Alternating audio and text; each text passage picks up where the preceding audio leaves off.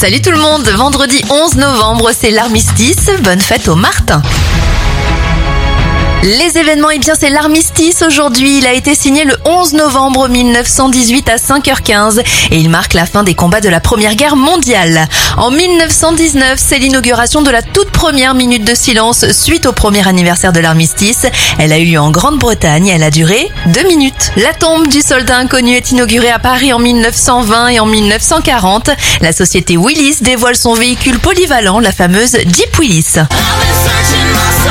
Les anniversaires de stars, Demi Moore à 60 ans, 48 pour Leonardo DiCaprio et ça fait 58 bougies pour Calista Flockhart, star de la série Ali McBeal.